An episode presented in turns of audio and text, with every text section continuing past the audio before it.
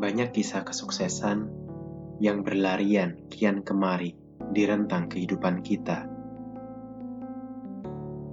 Kita melihatnya sebagai bentuk dari level tertinggi di dalam kehidupan manusia, dan akhirnya berlomba untuk menggapainya.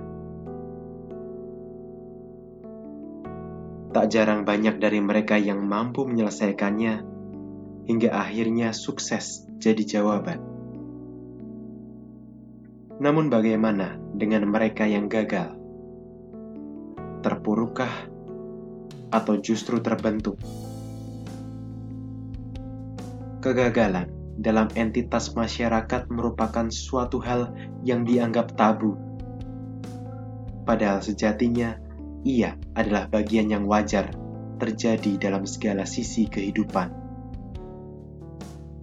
Ada dari kita yang gagal dalam membina hubungan ada pula yang gagal dalam mengerjakan sesuatu. Dan masih banyak rupa kegagalan yang sejatinya tak pernah jauh dari keseharian. Kita semestinya paham tentang dekatnya diri kita dengan yang biasa kita sebut gagal.